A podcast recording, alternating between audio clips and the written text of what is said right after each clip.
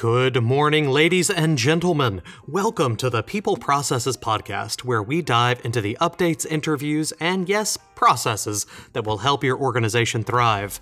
My name is Rami Alijil, and my goal is to help HR managers and business owners create an environment where their people are their organization's competitive advantage. If you want to grab a copy of the People Processes book, it's on Amazon and the bookseller near you, like Barnes & Noble and Books A Million. It has a 100-day roadmap on how to turn your people into your competitive advantage. Oh, and don't forget, we post to LinkedIn, Twitter, and Facebook, and I would love to hear from you on there with any questions. You can also subscribe to us by going to peopleprocesses.com, where you'll receive a special subscriber only content for free.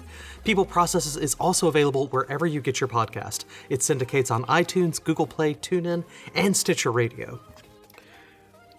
Today, we're answering a user submitted question about OSHA 300 forms and temporary workers. So let's dive right in. So here's the question We conducted hearing tests on employees and record any discovered hearing loss on our OSHA 300 log. Are we required to conduct tests on temporary workers we hire through an agency? And if so, should we report those hearing losses differently? Okay, that's a good question. Temporary workers hired and paid by a staffing agency and supplied to a host employer to perform work on a temporary basis are entitled to the same protections under OSHA as all other covered workers. That means that to answer the very first part of your question, you are required to conduct the same testing on temporary workers as you do with your regular employees. OSHA will generally consider the staffing agency and the host employer to be joint employers of the worker in this situation. Joint employment is this legal concept recognizing that in some situations, the key attributes of uh, traditional employer employee relationship are shared by two or more employers in such a manner that they each bear responsibility for compliance with statutory and regulatory requirements.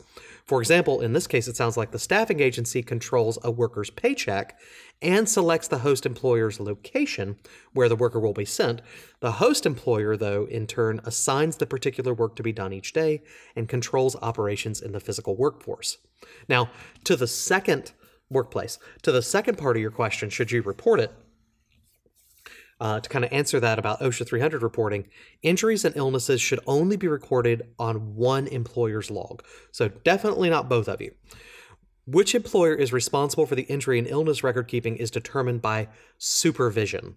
Supervision occurs when, in addition to specifying the output, product, or result to be accomplished by the person's work, the employer supervises the details, means, methods, and processes by which the work is to be accomplished. An employer is performing day to day supervision when it controls conditions presenting potential hazards and directs the employer's work activities around and exposures to those hazards. In most cases, then, the host employer, that's you, provides this day to day supervision and is therefore responsible for recording the injuries and illnesses of temporary workers. So it sounds like you're doing right. You're having them tested, and you all are the one who's supposed to be reporting it. Make sure the temp staffing company isn't reporting it as well. OSHA actually has a bulletin called the Temporary Worker Initiative Bulletin, and it addresses how to identify who is responsible for recording work related injuries and illnesses of temporary workers on the OSHA 300 log. And we have that linked on our website at peopleprocesses.com under this episode. You can go on there read about it if you'd like more in depth answer, but I think we got it covered. Ladies and gentlemen, that's it for today. I hope this was helpful for you. I hope if you had any questions about the OSHA 300, this answered your, your questions. If not, drop me a line LinkedIn, Facebook, Twitter. I would love to hear from you. Now, it is time for me to sign out. My name is Rami Alijil. Go out there, have a great day, and get your work done.